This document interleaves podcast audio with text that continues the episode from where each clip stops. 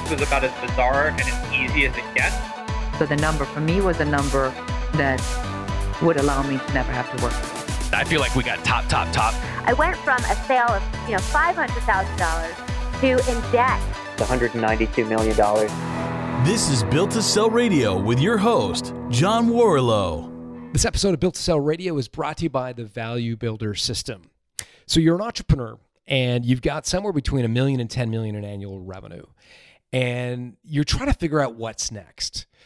Maybe you want to scale up. Maybe you want to sell. Maybe you want to bring in a manager and delegate some of the day to day stuff, bring in the next generation of leaders. Maybe you want to pass it down to your family. All of those options, the one prerequisite is that it's built to sell, that it's actually something that you could pass on to another generation without you. And that's really what we try to evaluate using the Value Builder score. It takes about 15 minutes to complete the questionnaire, and then you're going to get a readout of how your business would be viewed by an acquirer across eight unique dimensions that acquirers care about. Again, it takes only about 15 minutes. You can do it free at valuebuilder.com. Up next is Jay Steinfeld of Blinds.com. Started his business with a $3,000 investment and built it up to a $100 million company.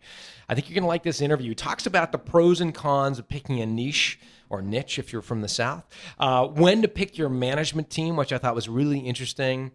You know, the problem with being in a small niche is both a blessing and a curse. He talks a little bit about that. Um, he talks a little bit about how he used the acquisition strategy and how he picked up companies for, in many cases, pennies on the dollar. So listen, listen for that. One of the things I think you'll find really interesting is his discussion about taking on a private equity investor. And listen for his definition of participation. Um, and how that can have a material impact on the value you take away from your business. Lots of great stuff here in this wide ranging interview with Jay Steinfeld. Enjoy.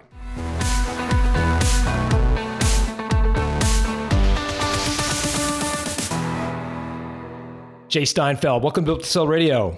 It's great to be here. Yeah, well, thanks for thanks for doing this. I mean, I've heard the blinds.com story uh, through many many different forums, and it's great to actually put a sort of a voice to a name at the very least. You're, you're a you're a famous entrepreneur who has, has achieved a lot. Uh, tell me a little bit about why you got into the blinds business. Well, that was kind of a fluke. I had just been fired from a VP of finance job, and it wasn't doing anything. My wife was in the blinds business for a couple of years, and I figured, why not? And so I opened up a second store. So she had the store in Houston, I had one in a suburb of Houston, and that's where it started almost 30 years ago. Wow. And so maybe talk about the transition from a physical bricks and mortar store to selling blinds online. Uh, the funny thing is that when I got out of having a brick and mortar retail store, which was grueling. I was working six days a week, early, late at night, coming home maybe at nine o'clock at night, and doing the paperwork on Sundays. I said, never again will I have a store. And now with Home Depot, we have 2,000 stores. but that's a good thing. It is, but so, so, you've kind of gone back to your your roots. But tell me about the transition from physical stores to to online. Well, I went in 1987 in the store, and in 1993, this is the year before Amazon started. I had heard about the internet and was just wondering what it was. I didn't even know what email was. There was no broadband. Cell phones were huge that's 1,500 baud modems we were using. And I just went into the idea that I wanted to experiment with marketing and used it as a brochure for my for my store, just to try to generate prospects, leads, appointments. So I got conversant with it and thought uh, in 1993 that was a good way to, for $1,500, I might add, uh, to generate more prospects. Because an ad in the Houston Chronicle cost at least that much. So I did that for two or three years, and I wasn't even selling online. And I thought, well, maybe you can sell things. There's this company, Amazon, that's selling books. So I'm going to see if I can sell blinds. Everybody thought I was an idiot. no, you can never sell blinds online. People can't see them, people can't touch them. They have to ins- install them themselves, measure themselves. So there's no way this is going to work. Well, I did it anyway. And in 1996, for three thousand dollars, and that fifteen hundred and three thousand was the only money I ever put into the into the business of my own. I started selling maybe one sale a day while I kept my store. So I was in my store, going to people's homes to sell blinds, and and I was a shop at home decorator. Perfect for for a CPA, which I never told people I was a CPA. I mean, who wants a CPA to design blinds and draperies in their home? but it, it was it was working because it was part time between other my other appointments. So they'd call into the store, and they'd say, uh, "No, all of our shop, our uh, uh, customer service representatives are busy." Of course, it was just me, so they'd call me in my car. I'd pull off the side of the road, have my big cell phone, call them back, say, "Hi, I'm Jay in customer service, and how can I help you?" And that's how it started with my order pad and calculator on the front seat of my van in between appointments. And uh, at some point, I was doing as much online as I was in my store, which was a million and a half dollars a year, with two employees at the time. And then I thought, wow, this is kind of fun and it's much easier than working seven days a week in the heat. And decided I would just go full time online in the, in the blinds business. Uh, what kind of margins is, are there in selling blinds? I mean, is it one of those very low margin businesses? I would, I mean, my my assumption is that it is, but I have no idea. It's uh, I can't really being with a public company talking about margins is really something I have to be careful about. I've oh, been right, told okay. it's a it's a low margin business, but our our margins are are healthy and they're we're, we're increasing them all the time. Got it. Got it. Okay. So you get this thing up to a million and a half where you've got a store with a million and a half in revenue and you've got just two employees, you're generating a million and a half through online. And hardly um, yeah. And not the you know working Saturdays and and Sundays. What as you think back to the the arc of the the story, so from sort of you know 1996 now, I guess we're into to 2014 when you get acquired to Home Depot. Were there were there one or two what I might call inflection points where kind of as you think about it now with a scotch you know in front of a fireplace that were big moments for your company do, do you think back and, and can you identify one or two of those i can we made four acquisitions that were competitors of ours during the years. The first acquisition was at the time when I decided to get out of stores and just go full time online. So that was February of 2001.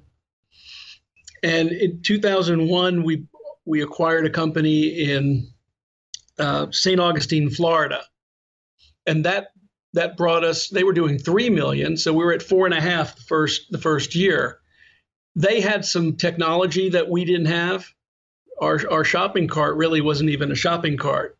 People had to add up their prices to determine literally they had to add it up and fill in the blank.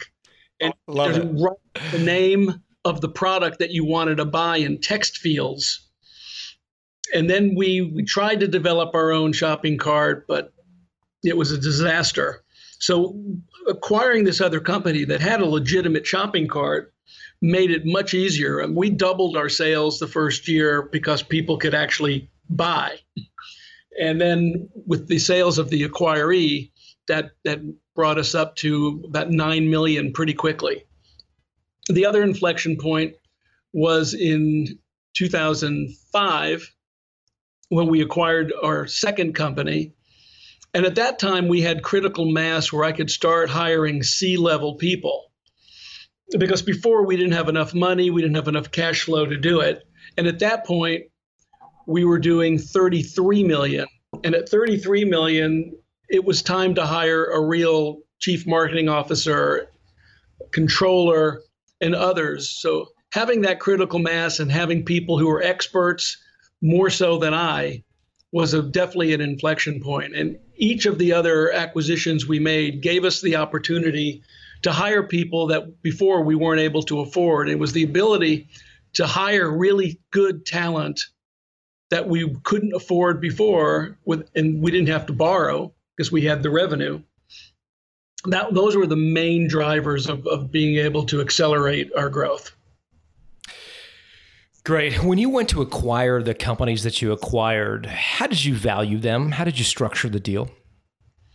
These were mostly companies that had kind of topped out and they were either bored or didn't want to do what was required to move themselves to the next level. So we had highly motivated sellers. And it we we didn't really come up with what the value, what was really worth. These companies weren't worth much to anyone other than us. We were successful. Why? We were number one, and we could pay just about whatever we wanted because no one else wanted to buy those companies.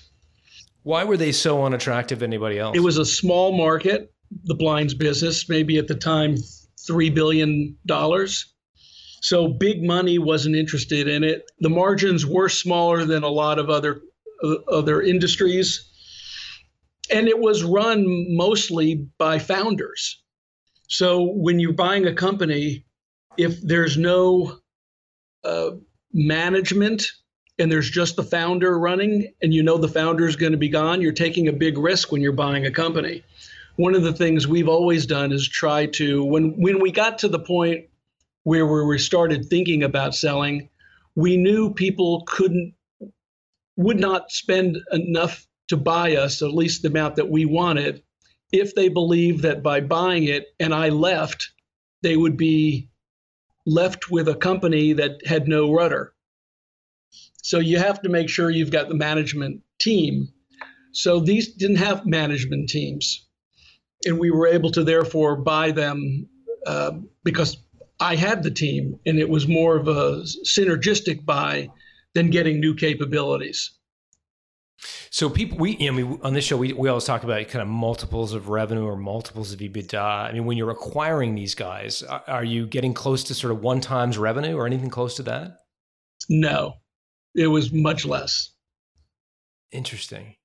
Yeah, the in one company we bought almost in bankruptcy, and this was a company. If we hadn't bought them, they would have just dissolved, owing a lot of money. So uh, that company was very, very tricky and technical, and we needed a lot of really sharp legal advice to get through all the the trap doors that could have been there. Because you were you were buying the liabilities of the company as well as the assets. I'm assuming. No, no, we just bought the assets. I see. Difference between an asset and a share sale in that case. Right. We just bought assets. So we we're buying basically a customer list and a uh, revenue stream, and it was out of state.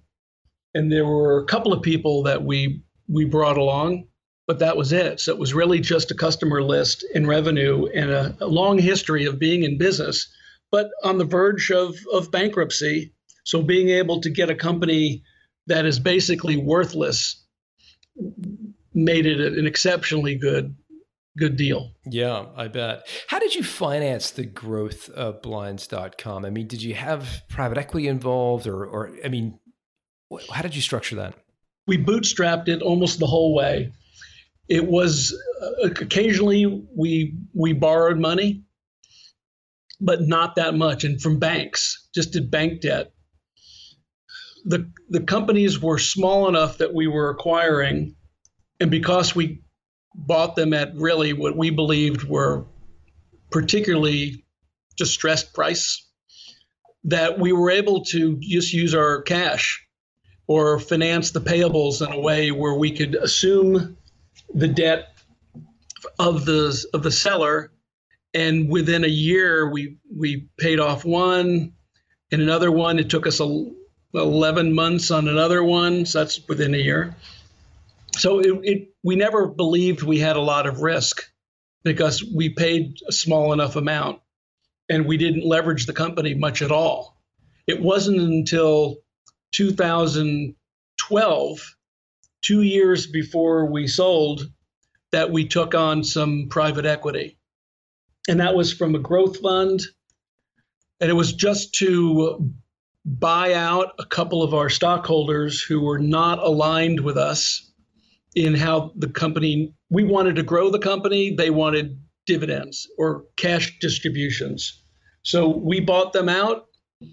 We did have a little debt left over from an acquisition. We paid that off and we kept some money on the on the balance sheet for growth and we took off uh, some chips and made a little money which was, awesome because we were able to buy the the uh, get the debt at a valuation that was higher than what we were paying off those other stockholders so it was accretive so we ended up with no dilution at all by taking money out, putting more money on the balance sheet. And it was a it was a great opportunity. That was orchestrated well. You just exceeded my financial knowledge. Uh, my grade 10 math just exploded. So, talk to me about how that was accretive. Uh, and maybe if you could explain it to me as if I were as stupid as I actually am. Uh, how, how was that accretive? So, you had some a little bit of debt. You're bringing on, on some private equity who, so I'm assuming they're taking some shares. And so, how is that not diluting you? Well, let's say they uh, the people that you're paying off, you're paying off at a valuation of one dollar. Okay. But the money that you're taking in is valued at two million. So that's cheaper money. So you're using cheap money to pay off expensive money.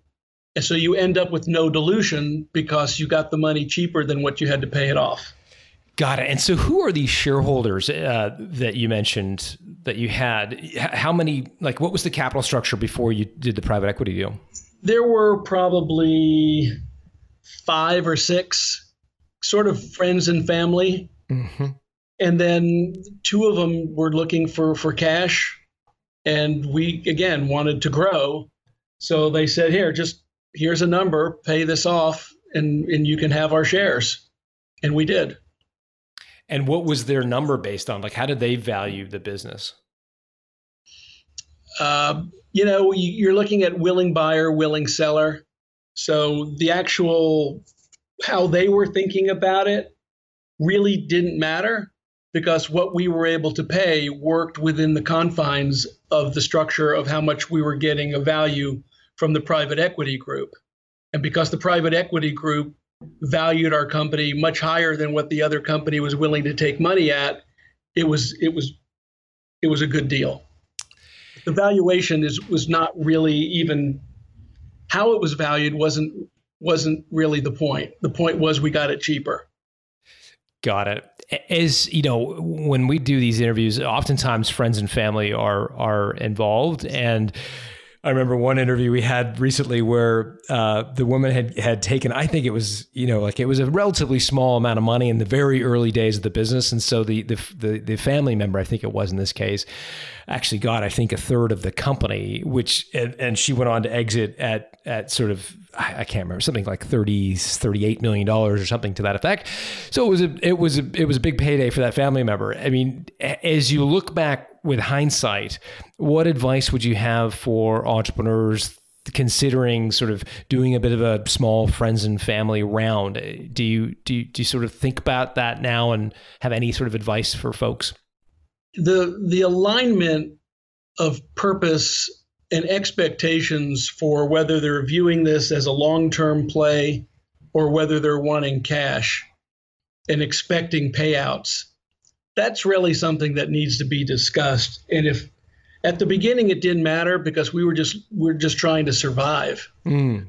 Over time, that question is the key question because it it became an untenable situation when people wanted more money and we wanted to grow. And when you're when you've got most people wanting to grow the company and a couple of people who just say no, I don't care about that. You're making this money, pay it out uh, you've got to do something. That is not a sustainable situation. So I think having candid discussions with people as to what their expectations are for the investment. Do they believe that the company should be sold as fast as possible? Do they believe that you should wait to get a certain type of payout? Do they want money in the meantime? As we went into different rounds of um, receiving the money, we made it clear to the investors that, look, at this point, we're not paying out anything anymore. So if you want to still be here, we'll either pay you off or be on be involved, but don't expect anything until we sell. And did they have enough votes on the board to override that decision? No. Got it. They didn't. So you, there was there were some arrangements that we had made in advance that made it a lot easier, and without going into the technical stuff, it was um, it was pretty straightforward. I mean, we, we've talked about dual, you know, dual classes of shares on the show before. So I'm assuming there was a kind of a voting class of shares and a non-voting. Is that how you would execute that? Like that, we just had some some prearranged uh, formulas for valuation in the event somebody was going to to leave. I see. I and see. we just we just executed those uh, strike prices. Got it. And were those strike prices, without getting into the details, were they based on um, a multiple of revenue or EBITDA? Like, how would you uh, suggest people? Well, what would you tie it to? in, in our case, they were fixed because it was something to be negotiated frequently, and we'd already negotiated pretty early. So that was just a number that we could we could use. So, you know, whatever, ten percent of the company is worth a dollar, and, and that's the number. Is basically the, exactly. Got it. Got it. Interesting. So that was a, it was actually a fixed number. So as you as you negotiate with this private equity company that's looking to bring in some money, how does this uh, this misalignment and having to work through this misalignment with uh, friends and family investors, how does that uh, impact your negotiation with the PE firm? I don't believe it had any effect. Uh, they couldn't.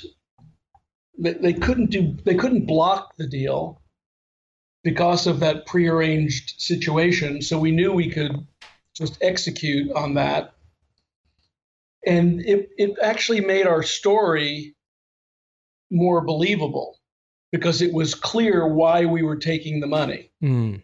So it that we were growing 25% a year, we were making money. And then we had this situation, we had a little debt, and the fact that we wanted to raise as little as possible, let's just say they wanted um, X and we wanted 50% of X, Hmm. even though, and they said, look, we really would like to give you more than that. And we said no, also was, was a strong indication that we felt really good about the business because we didn't want to take any more money than we believed we needed to to to uh, to make good on those three things: taking a little money off, paying off the debt, and buying out the the two stockholders. Got it. I guess what I was curious about was was how well you you got aligned with the private equity investors around exit intent. I mean, the, the private equity deals that I've seen, uh, you know, they're looking to get out uh, with a with a favorable return on their money. You know, usually in a five seven year period.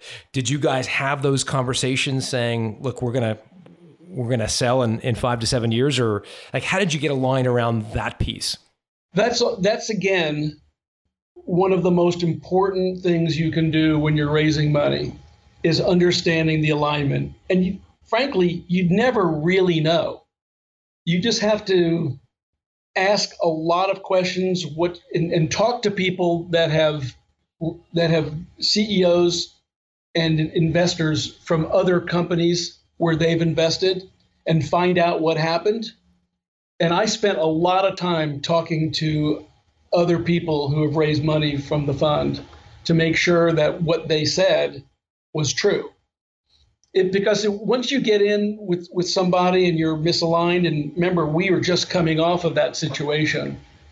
Uh, and that's what I was afraid of. I've heard of CEOs being, look, we know what happens to uh, Uber, Travis, he's gone. So you read so many stories of CEOs thinking what they need to do is take bring on a quote professional CEO and you sign covenants that you may not understand or things may start going a little sideways and then they they that triggers some covenants and then they you, I mean you're screwed. You've got you've got to just make sure you've got people who you really trust and that seem aligned. So all the questions that we were talking about, of course, valuation is important. You can't say valuation is not important, but other than that, these covenants about alignment and when you're going to sell, and there's something called participation, where if where you're not selling the company within a certain time frame, that triggers not really a penalty, but for the entrepreneur, it's certainly a penalty. Or if you haven't sold within five years or six years or four years, that you've got to make some payments or the amount of money when you ultimately have to sell is increased not so much by their, their percentage, but by this extra provision. So yeah, those things not only you discuss it, but they're a, they're an actual written term in your in your contract. So and they're all they're all negotiable and we did negotiate that. And what we had done was was here's here's a really good uh, tip. If it, it'll say, well, if you haven't sold it in a certain amount at this dollar amount, then you've got to pay X. We said, all right, that's fine, but let's look at the top side too. What if we sell it for more than that in a shorter period of time? Then we want to cap that provision at a lower number because we shouldn't be penalized and have to pay that extra money if we get a really big number. And as it turned out, that's what happened. Um, and therefore, that provision never even kicked in. So, on the participation clause, uh, I would be thinking about how you can put a, a number that if you exceed, then it doesn't even kick in that was recommended by one of my other stockholders. It was might have been the single most uh, important suggestion that that investor made in all the years he was there. And he's let me know many times. so let's run through it. So in a, in a, typical PE deal, they would say, look, you've got to sell uh, within five years at X price, or you know, you know, you owe us X amount of you know X amount of money, this uh, you know penalty. Five, we owe you five million dollars. Right.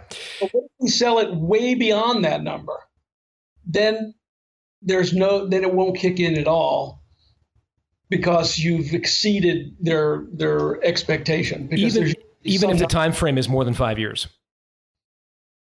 Uh, there is there's some it's all negotiable. So it, in this case, it was uh, within that five year period. And if it's past that, that I don't believe, as I recall, that provision did apply. But okay. we the company two years after we we uh, took the money from the, the PE firm. Mm-hmm. So that was way ahead of schedule. And we weren't even looking at the time to sell, which is another good tip. If you're building a business of, of consequence where you're not building it to window dress it, but you're really just trying to build a really great company that's leveraging the bottom line, that's growing at, at high compounded rates consistently, and you've got a good management team, even if you don't sell the company, you're doing really well and you're increasing the value. So you're not risking anything. So we always ran the business as if we were not selling it and thought of us more as a public company and building towards the possibility of going public one day.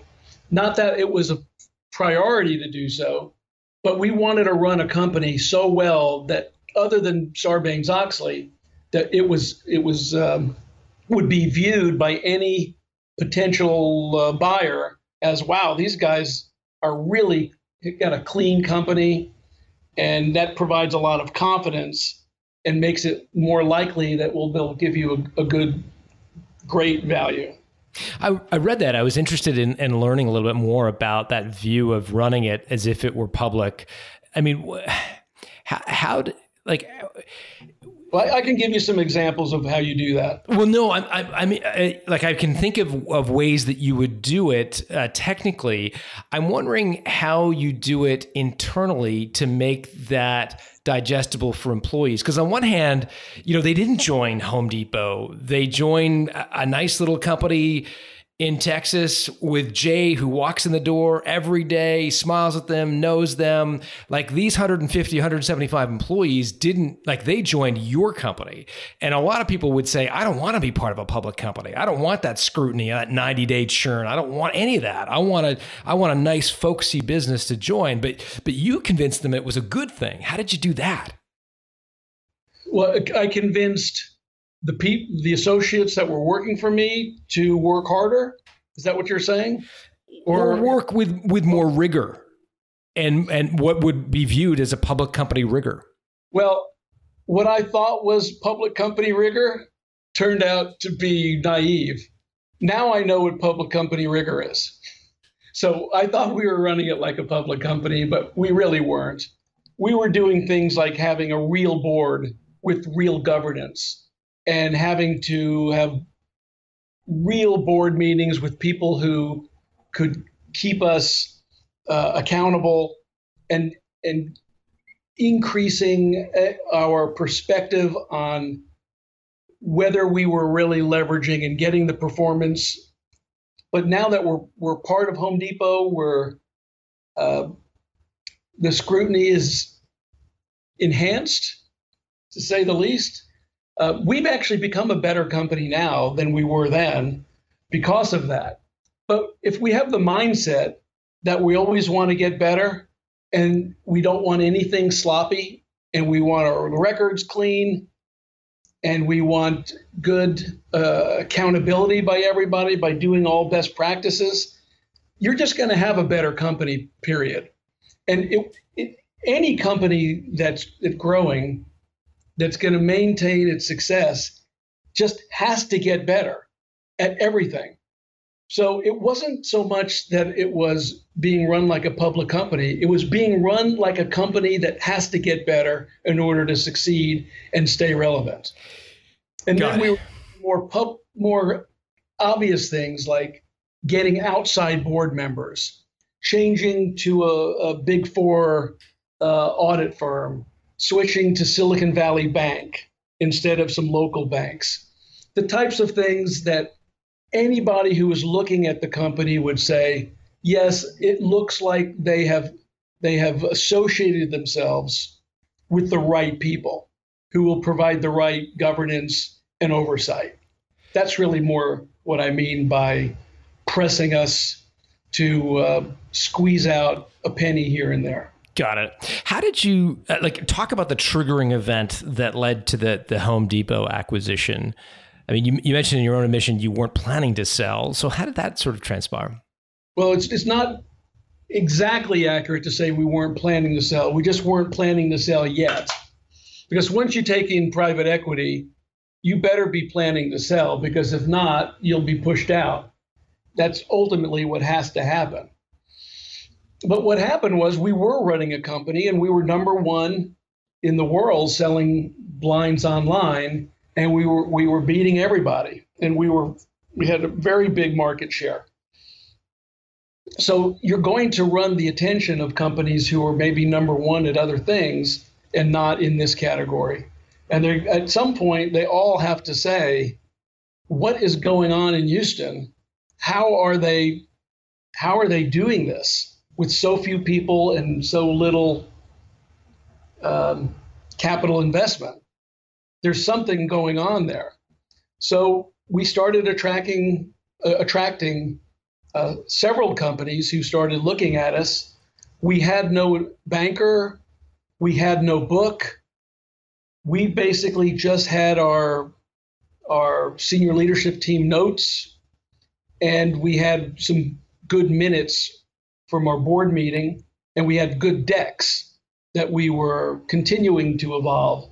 So we just went into these meetings with here's our last board deck. here it is. Look at that. Look at that. And of course, everything was looking good. The numbers speak for themselves, and it didn't look like we were trying to sell, which we weren't. And at some point, they say, "Well, it's a make or buy," and these these companies decided to buy. How many how many companies were at the table at the time? You mean like Home Depot being the winner, but were there other folks?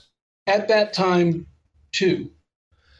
So the total of three, including Home Depot. Yes. Well, two at no two at the time. It was Home Depot and one other. Got it. And how do you, as a CEO, uh, get your sort of comfort level up to share that level of detail with a company that ultimately, if they decided to make instead of buy, would be your biggest competitor? We were careful in how much information we were giving. We gave uh, general ranges even on EBITDA discussions, we would say it's greater than the majority of e-commerce companies.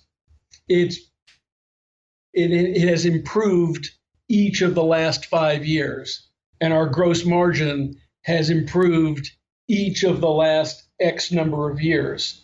So providing general guidance was really what we needed because they could then sort of connect the dots to know that okay we know we told them what the revenue number was so they knew the market share and knowing that profit was going up and gross margin was going up and seeing our culture especially they they they knew that there was something special going on at the company and we had built our own technology a web platform it's configurator that uh, they didn't have and no one else had, and it was it was um, agnostic to to product category. It, it was for blinds or anything else.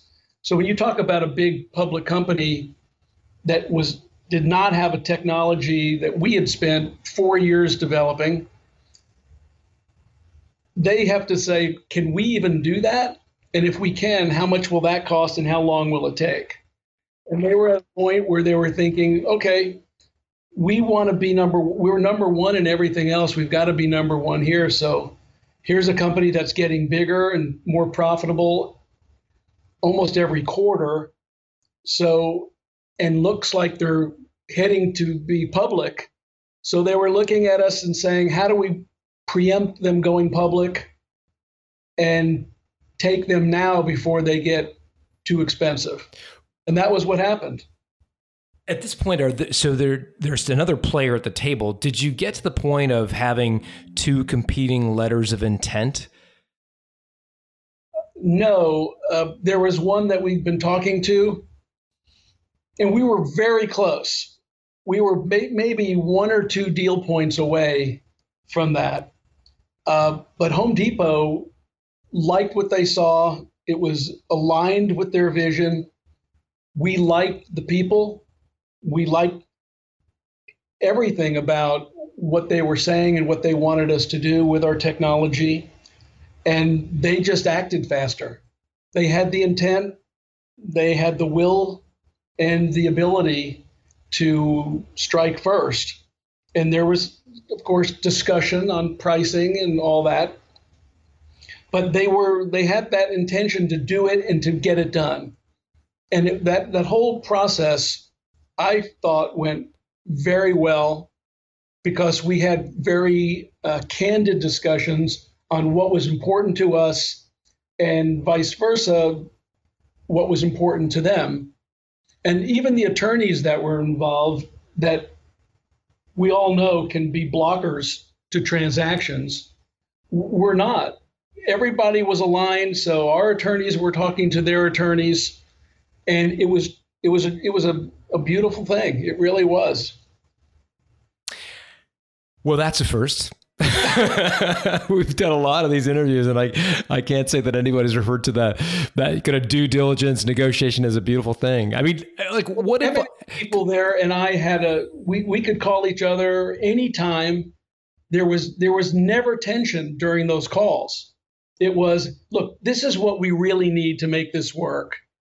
Um, so we can't budge on that. But what else can you do? it was that type of collaboration to work towards a win-win for both. And it's really hard to, to say that, um, but it really is, is is true. The people involved at the front, he he and I could could talk and work through. I believe we worked through every issue, other than the highly technical things, some of the covenants and, and things like that, which had to be done by the the attorneys. But even they managed to work through everything with very little friction. I mean, there's certain things we wanted that they didn't, and we couldn't get it. But almost everything else was, look, this is what we need, and, and we got it. We said this is something that has to happen for this deal to work.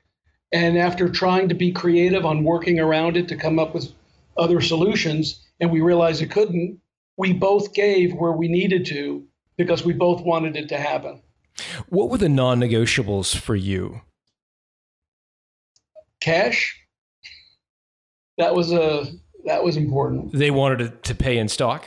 No, they they actually did want to pay cash, but I can't go into any other uh, deal terms. But that was not that was a non-negotiable because what I've heard is when you take stock or when you have earnouts and things like that, you, get misaligned because of allocations that the parent or the, the acquirer has where they now start burdening your, your income statement with costs that you didn't have before and what you thought was an earnout now becomes harder to achieve because you've got another line item or two or three that you didn't have before. So it was it was important that I didn't have to have those types of worries going in. It's not just because I was greedy and wanted it. I just spent a lot of time building this and I felt obligated to my family and my associates that that this be something that I didn't have to be concerned about post merger and all the representations, whether they be written or oral, that were made in advance, all all have worked out. It's it's this is deal. Look, it's been three and a half years. I'm still here. I was gonna say, why are you still there? I'm I'm having fun. All the things that they wanted me to do, I'm doing. We're hitting plan. We're working on uh, growth initiatives that are enterprise wide. We have access to the whole executive leadership team to bounce off ideas. They seek our ideas. We collaborate towards growth possibilities, things maybe that even stretches Home Depot out of their comfort zone. But the fact that we even have the conversation says a lot about the people there who will listen to a a podunk little company in Houston. Your words, not mine. yeah, and have influence. And when you feel like you've got influence and you can transform what is now a hundred billion dollar company in some small way and in maybe in one or two ways in a big way, at least big for us. Uh, why would you not want to do it? I, I don't want to start another company. Well, I mean, the other, I mean, as you look back though, you had a hundred million dollar company in 2012 before you invited the private equity group in.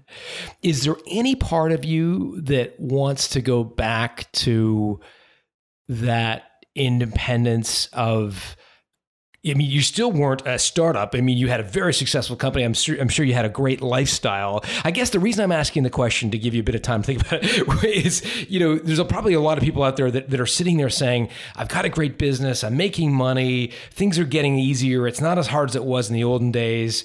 Uh, and they've got an offer maybe, and they're wondering, should I take it and join the big company or you know, is life really greener on the other side, or should I just remain independent and keep, you know, cashing the dividend checks? In your case, like, is there a part of you that thinks, oh, wow, I'd love to go back to 2011 when we were just cresting 100 million, but I own the whole thing and and I could decide what and where we went? Any part of you well, that thinks first about of all, uh, the answer is uh, unequivocally no. Wow. It is uh, if on a scale of one to ten, I'm at 11 for for selling the company when I did and to whom it was sold. It's been a great partnership. Everything that we set out to do, we're giving the chance to do it. And because we're a subsidiary, we have a lot of autonomy. And because our culture is so unique, they don't want to mess that up. And they know that when big companies acquire little ones, that there are unintended consequences of things that they want to do, like compensation. Oh, we can't do that compensation plan because it's inconsistent with uh, other subsidiaries we bought. And once we do that, we can't do that. We'll have to do it for everybody. Well, with us, they said, we know that this the way you're paying people is part of your culture. It's part of what has made you successful. We don't want to screw that up. So they were smart enough to know that they were uh, vigilant to not mess up the formula. And they've made good on that. And every time we've had some discussions about it, I, mean, I can't recall any time where, when given a proper, reasonable explanation, that they insisted that it had to be done a certain way. Which is not to say that there weren't some decisions that we don't like. I mean, my wife makes decisions that I don't like. I'm still married, and I'm happily married. so, what was it like to tell your employees?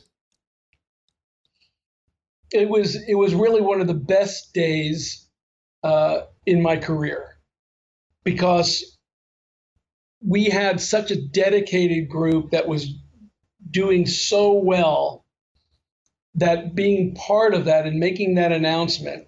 And by the way, I had made sure that every employee in the company had uh, stock options. And that when the company was sold, every single employee uh, got cash.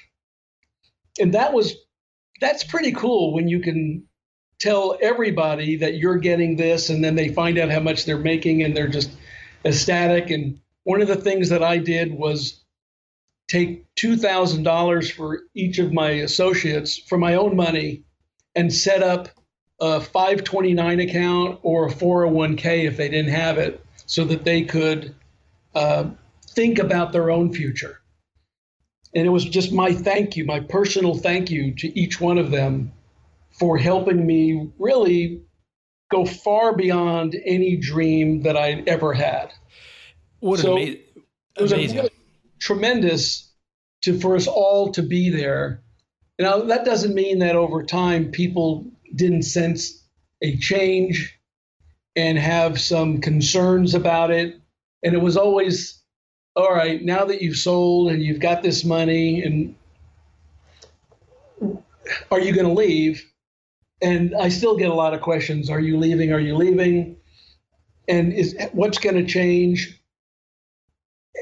But I'm still here, three and a half. They don't still don't believe me that I'm. I'm it's a, it's a constant question that I get, but they also see when I come into the office, I am I am just buoyed by the opportunities that we all have, and to be better than what we ever believed possible. That's actually the purpose of our company, is to help people become better than what they ever believed possible. That's that's our stated purpose. That's number one. That's our why. And when you when that's genuine and they know that's what I want to do with every single person, and so does our whole leadership team and the idea is to help everybody else. It's saying, okay, we've gotten better and we're going to get better. And if you come into the, our into our office, which is it looks just like a, a, a Silicon Valley startup, all the colors, the open spaces, ping pong, shuffleboard, all that. It's it, it it's apparent that people are having fun, uh, and there's a lot of pressure, but we've worked through it, and we've evolved and to become better. Well, I think that's a great place to end it. Jen, Jay Steinfeld, thank you so much for joining us. It's my pleasure. Thank you.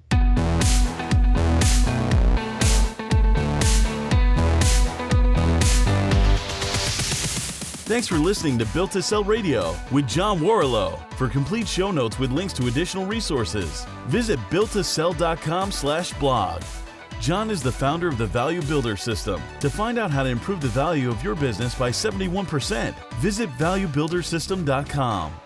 John is also the author of Built to Sell, creating a business that can thrive without you, and The Automatic Customer, creating a subscription business in any industry. Connect with John at facebook.com slash built to sell or on Twitter at John Warrillow, W A R R I L L O W.